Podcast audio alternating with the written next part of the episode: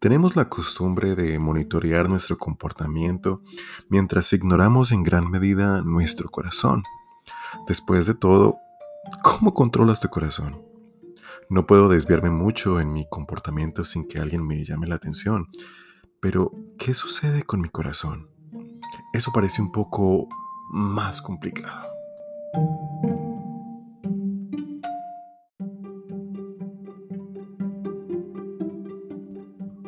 Jesús expresó algo que todavía tiene enormes implicaciones en la actualidad.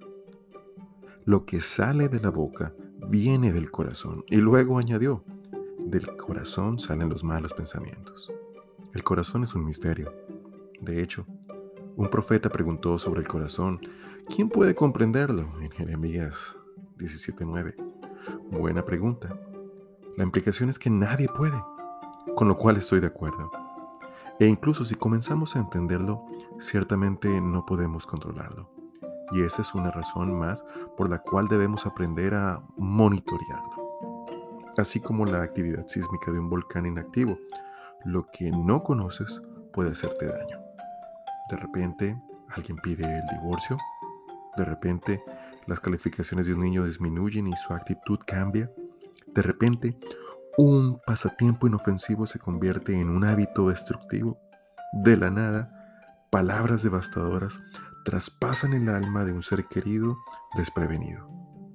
Todos hemos visto, lo hemos sentido, incluso lo hemos causado.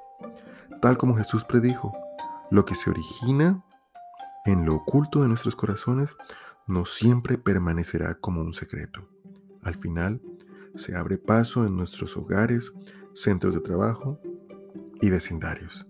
El corazón se descubre en cada conversación, dicta cada relación. Nuestras propias vidas emanan del corazón. Vivimos, somos padres, lideramos, nos relacionamos, nos enamoramos, confrontamos, reaccionamos, respondemos, instruimos, dirigimos, resolvemos problemas y amamos. Y todo sale del corazón. Nuestros corazones impactan la intensidad de nuestra comunicación. Ellos tienen el potencial de exagerar nuestras sensibilidades e insensibilidades. Cada esfera de la vida se entrelaza con lo que está sucediendo en nuestro corazón. Todo pasa por el corazón hacia donde sea que vaya todo. Necesitamos el valor para pedir al Padre Celestial que nos ayude a continuar comprender y purificar nuestro corazón. Él está ansioso por responder y mostrarnos cómo reemplazar viejos y malos hábitos del corazón por otros nuevos y mejores que con el tiempo nos harán más como su Hijo. En las próximas horas, espero que estos temas sean de ayuda y estaremos analizando los enemigos del corazón, enemigos que todos enfrentamos. Gracias, bienvenido y acompáñame en este recorrido, en los enemigos del corazón.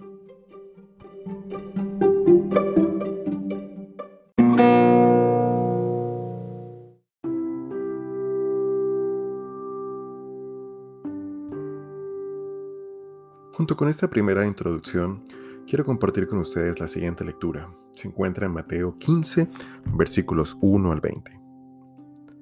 En este momento, algunos fariseos y maestros de la ley religiosa llegaron desde Jerusalén para ver a Jesús. ¿Por qué tus discípulos desobedecen nuestra antigua tradición? Le preguntaron. ¿No respetan la ceremonia de lavarse las manos antes de comer? Jesús Jesús les respondió. ¿Y por qué ustedes, por sus tradiciones, violan los mandamientos directos de Dios? Por ejemplo, Dios dice, honra a tu padre y a tu madre y cualquiera que hable irrespetuosamente de su padre o de su madre tendrá que morir. Sin embargo, ustedes dicen que está bien que uno les diga a sus padres, lo siento, no puedo ayudarlos, porque he jurado darle a Dios lo que les hubiera dado a ustedes. De esta manera, ustedes afirman de que no hay necesidad de honrar a los padres. Y entonces anulan la palabra de Dios por el bien de su propia tradición. Hipócritas.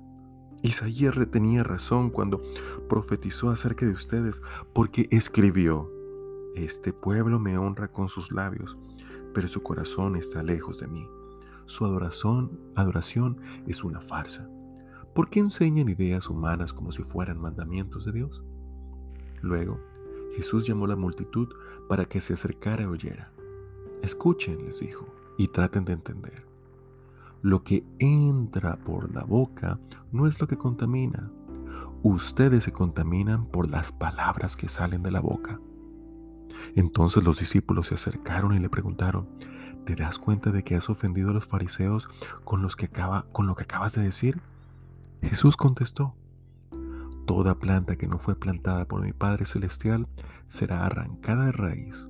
Así que no les hagan caso. Son guías ciegos que conducen a los ciegos. Y así, y si un ciego guía a otro, los dos caerán en una zanja.